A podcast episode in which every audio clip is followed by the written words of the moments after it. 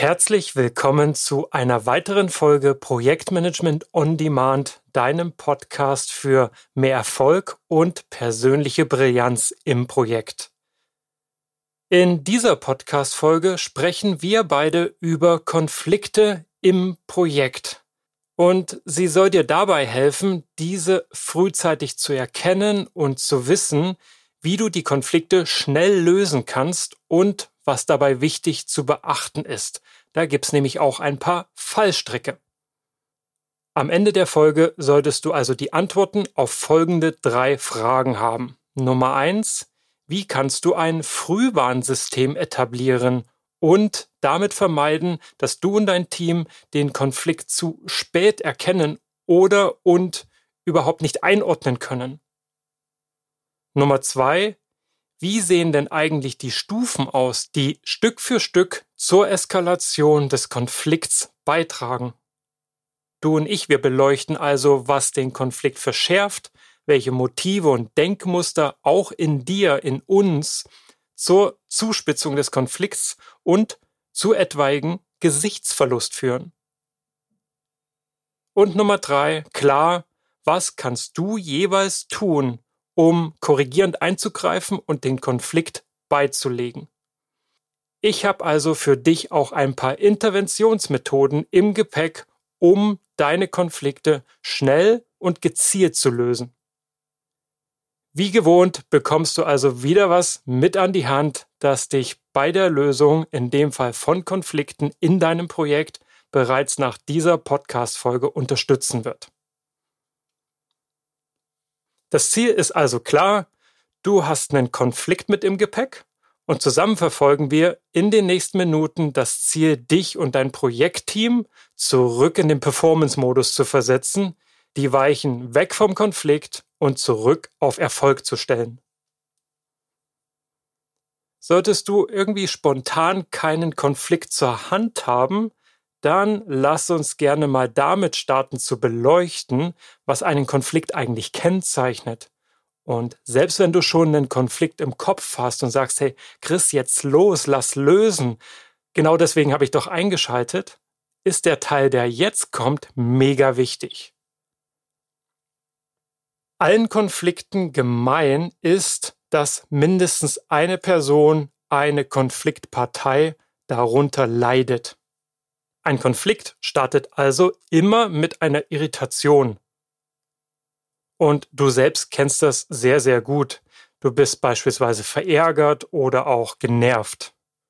Was passiert? Ab dem Punkt, wo du verärgert bist, verzerrt das deine Wahrnehmung.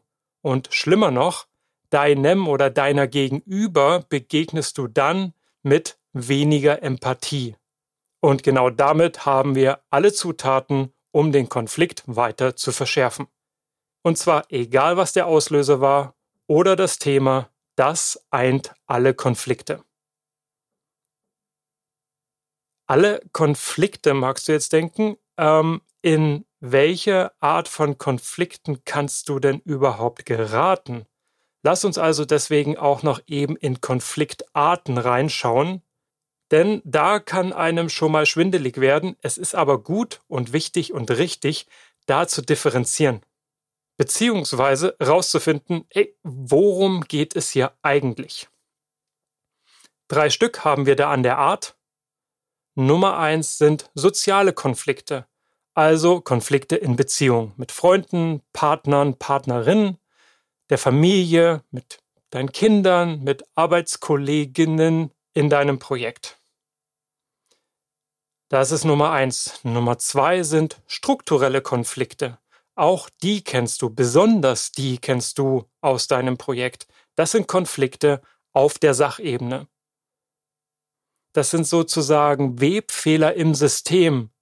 Und zwar in dem System, wie wir zusammenarbeiten oder wir meinen damit Verteilungskonflikte oder Zielkonflikte oder Beurteilungskonflikte. All das geht in die Kategorie strukturelle Konflikte und ist dir sicherlich auch sehr gut bekannt aus deinen Projekten, deinem Arbeitsumfeld.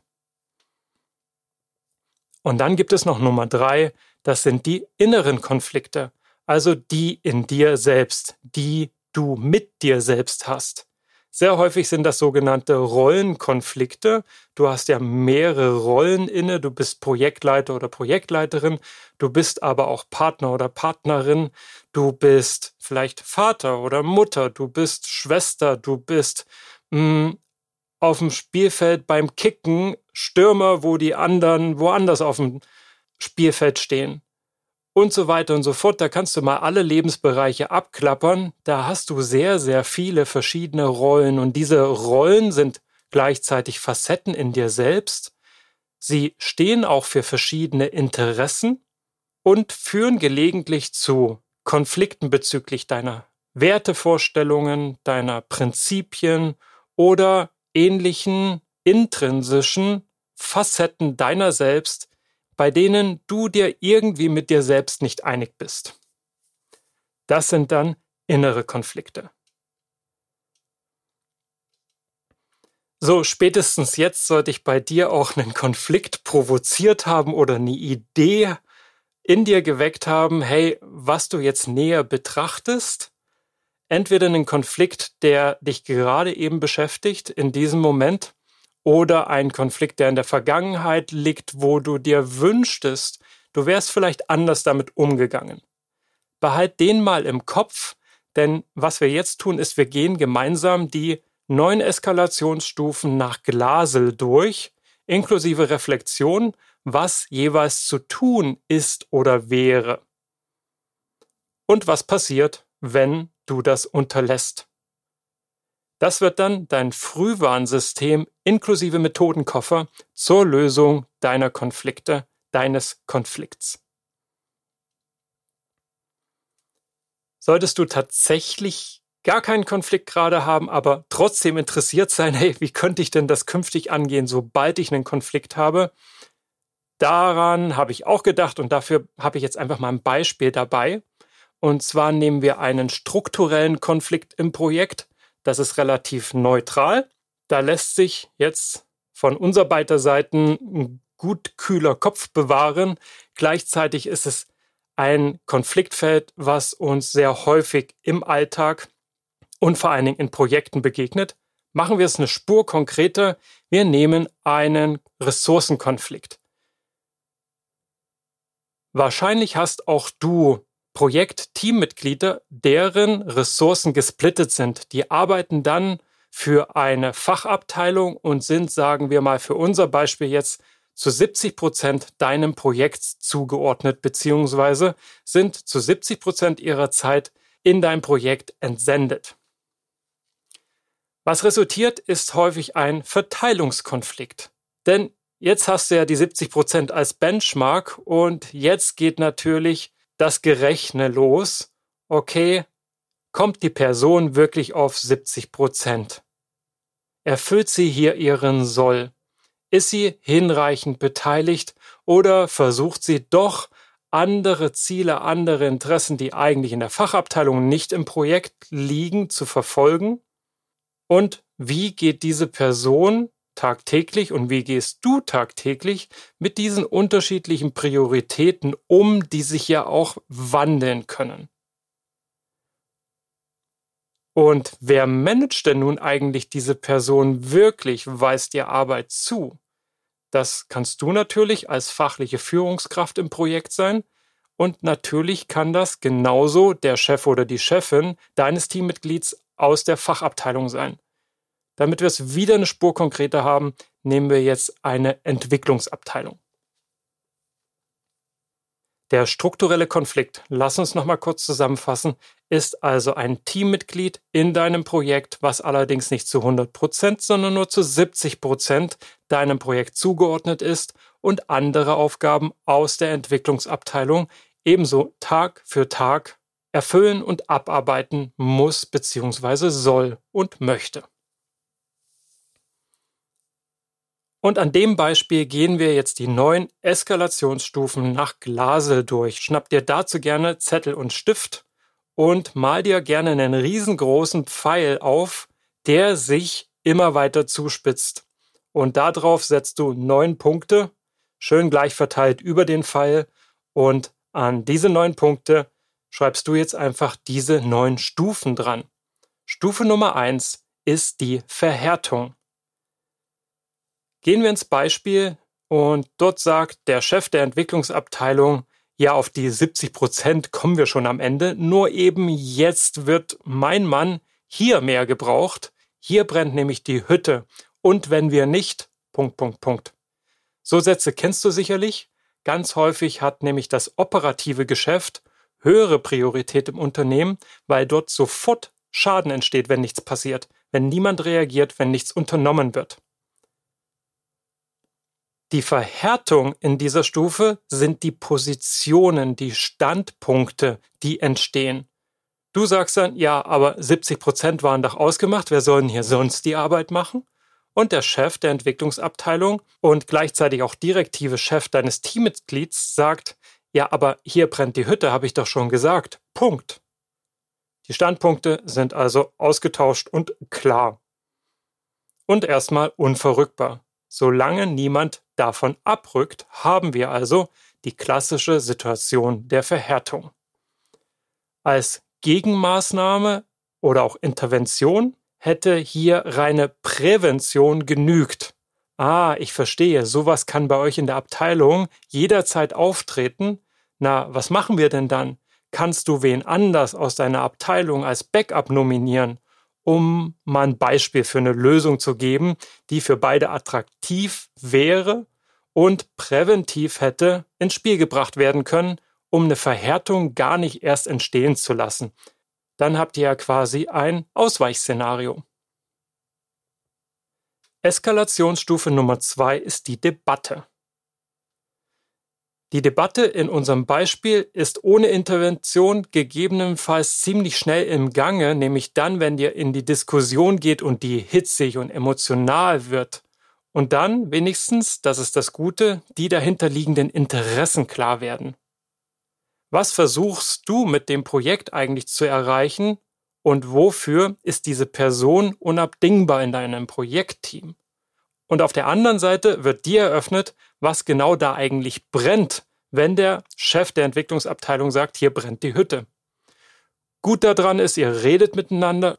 Schlecht daran ist, wenn es eigentlich zwar eine Diskussion und Debatte ist, die aber nur zur Eskalation führt und dazu führt, dass der Konflikt eigentlich jetzt per se nur mal ganz offen, wo er vorher vielleicht noch verdeckt war, ausgetragen wird und eben es hitzig emotional wird die passende Gegenmaßnahme, und hier sind wir echt noch in der frühen Phase, wo das recht leicht geht, ist nämlich der Andockpunkt mit den Interessen der jeweiligen Konfliktpartei von dir und auch dem Chef der Entwicklungsabteilung.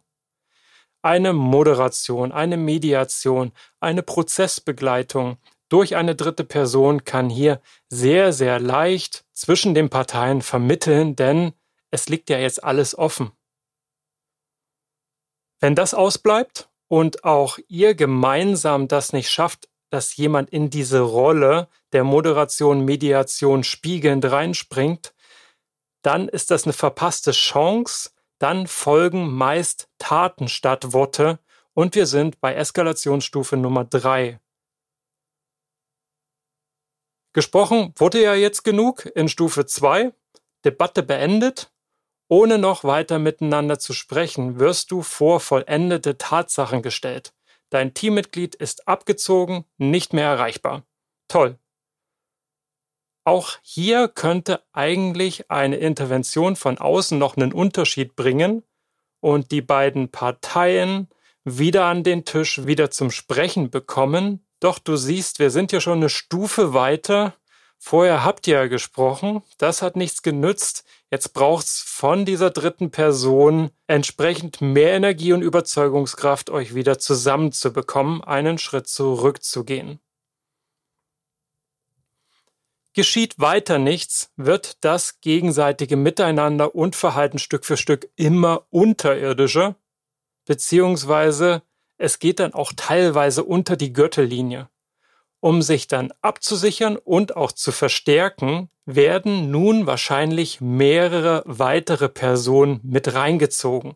Und zwar nicht um zu intervenieren und zu vermitteln und den Konflikt womöglich beizulegen, sondern mit der Motivation, die eigene Position zu stärken. Es werden Koalitionen gebildet, Verbündete gesucht. Der Konflikt wird damit de facto deutlich ausgeweitet. Wurde der bisher fast ausschließlich auf den Schultern deines Teammitglieds ausgetragen und zwischen dir und dem Entwicklungsleiter flogen die Fetzen, bauen sich jetzt echte Fronten auf. Du machst dein Teammobil, schaltest vielleicht deinen Vorgesetzten mit ein, der Entwicklungschef zieht andere Personen mit rein, die auch Interesse an dieser Schadensreduktion, wo auch immer es brennt, in der Linie zu haben. Und ihr sucht keine Kompromisse, sondern weitere Personen, die euren, deinen eigenen Standpunkt festigen und dir das Gefühl geben, Recht zu haben. Was wäre hier ein möglicher Ausweg? Wir haben ihn schon erwähnt, nämlich die Eskalation an deinen Chef oder deine Chefin könnte genau der richtige Ausweg sein. Wenn du ihn oder sie als Schiedsrichterin bzw. deeskalierende neutrale Instanz einsetzen kannst, bingo, das könnte allen helfen. Wenn sich jedoch dein Chef oder deine Chefin blind auf deine Seite schlägt, dann droht der Gesichtsverlust. Hier ist klar, was passiert, oder? Ab jetzt kannst du nicht mehr zurück und von deinem Standpunkt abweichen. Du hast schließlich einen Ruf zu verlieren. Jetzt musst du Recht behalten. So groß wie der Konflikt mittlerweile geworden ist und so viele Leute, wie ihr bereits reingezogen habt, da musst du jetzt erhobenen Hauptes als Gewinner in rausgehen. Du drängst also auf den Gesichtsverlust des anderen, fängst mit politischen Ränken und Machtspielchen an und versuchst Fallstricke zu ziehen, und zwar ganz absichtlich bewusst, um deinen Gegenüber zu Fall zu bringen. Der Machtkampf ist im vollem Gange. Was kann hier überhaupt noch helfen, möchtest du fragen? Die Lösung haben wir auch hier schon wieder genannt. Und das ist die Macht. Ein Machteingriff, eine klare Direktive von außen, beispielsweise durch die Geschäftsführung. Jemand sowohl mit Sachverstand als auch, und das ist ganz wichtig, mit Entscheidungsgewalt. Der oder die den Konflikt auf der Sachebene lösen und ganz klare Prioritäten vorgeben, an die sich dann alle zu halten haben. Geschieht das nicht, musst du jetzt den Gesichtsverlust erzwingen. Du stellst also ein Ultimatum. Oder andersrum, dir wird eines gestellt.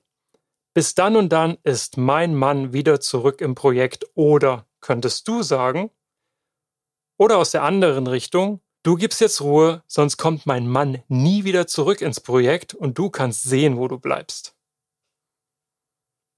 Was kannst du hier in Stufe 6 tun, um den Konflikt zu schlichten?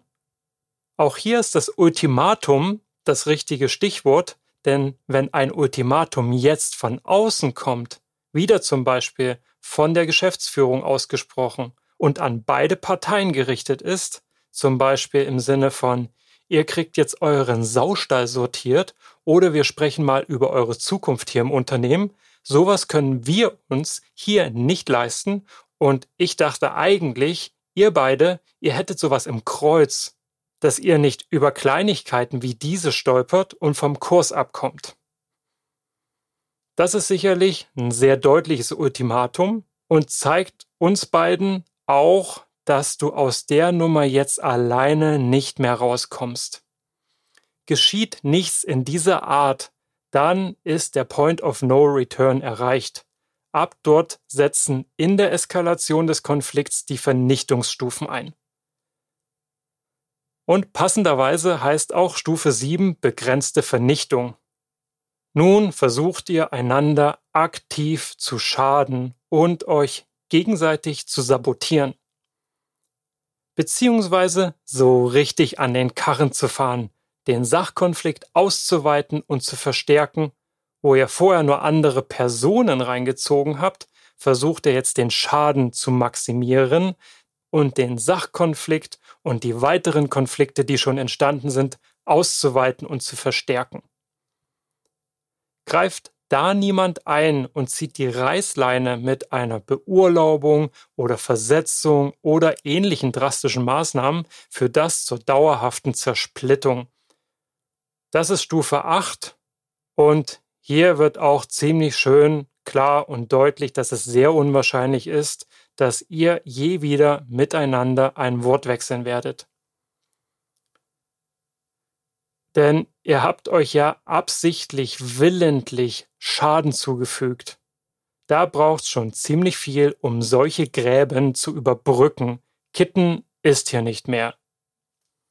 Und wenn es keine Brücken gibt und nicht mal die Chance und Aussicht auf Brücken, dann heißt es gemeinsam in den Abgrund. Stufe 9. Wenn ich schon gehen muss, versetzt werde, gekündigt werde, dann muss der andere auch gehen.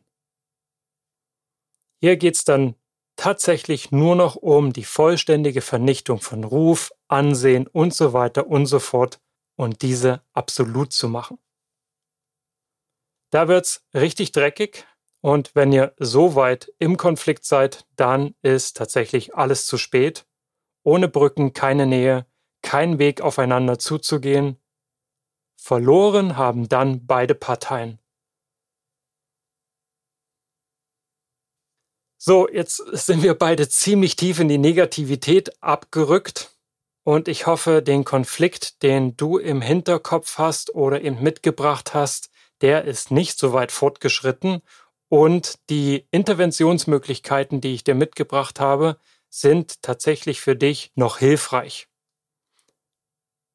Jetzt, wo du die Stufen und auch ihre Symptomatik und Zeichen kennst, kannst du hoffentlich verhindern, dass es überhaupt jemals so weit kommen könnte. Und so weit muss es ja auch nicht kommen, bei all den Möglichkeiten entlang des Weges die Reißleine zu ziehen oder einen Ausweg zu finden. Meine Kernbotschaft für diese Folge lautet, und da schließt sich jetzt der Kreis zu Beginn der Folge, sei hellhörig jede Form der Irritation, des Ärgers, des Frustes oder der Enttäuschung, sogar genervt sein, sind Indizien für einen Konflikt. Mindestens in dir selbst, weil bestimmte Erwartungen enttäuscht wurden. Geh da rein, verfolge diese Irritation und ergründe den Konflikt, bevor er ungewollt andere mit hineinzieht und eskaliert und womöglich Schaden an dir und deiner Umgebung anrichtet. Sollte dir die Podcast-Folge hier noch gar nicht weit genug gegangen sein und du hast eigentlich jetzt erst richtig Momentum aufgenommen und bist neugierig, hast Lust auf mehr solche Art von Input und Inspiration und Modellen, dann bist du auf jeden Fall im Next Level Project Skills Kurs und dem Fitnessstudio für deine Projekte super gut aufgehoben. Dort trainieren du und ich und insbesondere wir mit vielen anderen auch deine Soft- und Persönlichkeitsskills, um in Projekten so richtig zu brillieren. Schau gerne vorbei auf www.pm-botschaft.com. Und wenn du Fragen hast, schreibst du mir gerne entweder bei LinkedIn eine Nachricht oder direkt an chris at pm-botschaft.com auch hier. In der nächsten Folge, die hieran anknüpft, erweitern wir beide deinen Methodenkoffer um eine ganz konkrete Methode. Es geht um die gewaltfreie Kommunikation oder auch kurz GFK. Die Nachgehakt-Folge wird dir helfen, dass Konflikte gar nicht erst entstehen und angestauter Druck in dir oder in anderen nicht ungewollt in Konfliktsituationen mündet weil du in der Situation eine Gelegenheit erkannt hast, dir mal Luft zu machen. Oft haben nämlich die Dinge, die den Druck verursachen und die Situationen, die es dir etwaig bewusst oder unbewusst ermöglichen, den Dampf abzulassen, gar nichts miteinander zu tun. Und du merkst es oft daran, dass du dich hinterher mies fühlst. Das geht auf jeden Fall auch anders. Und wie genau, das hören wir uns an in der nächsten Folge. Bis dahin wünsche ich dir ganz viel Erfolg mit dem, was du heute aus dieser Folge mitgenommen hast und sage, wie gewohnt, recht herzlichen Dank für deine Aufmerksamkeit und auf zur Brillanz.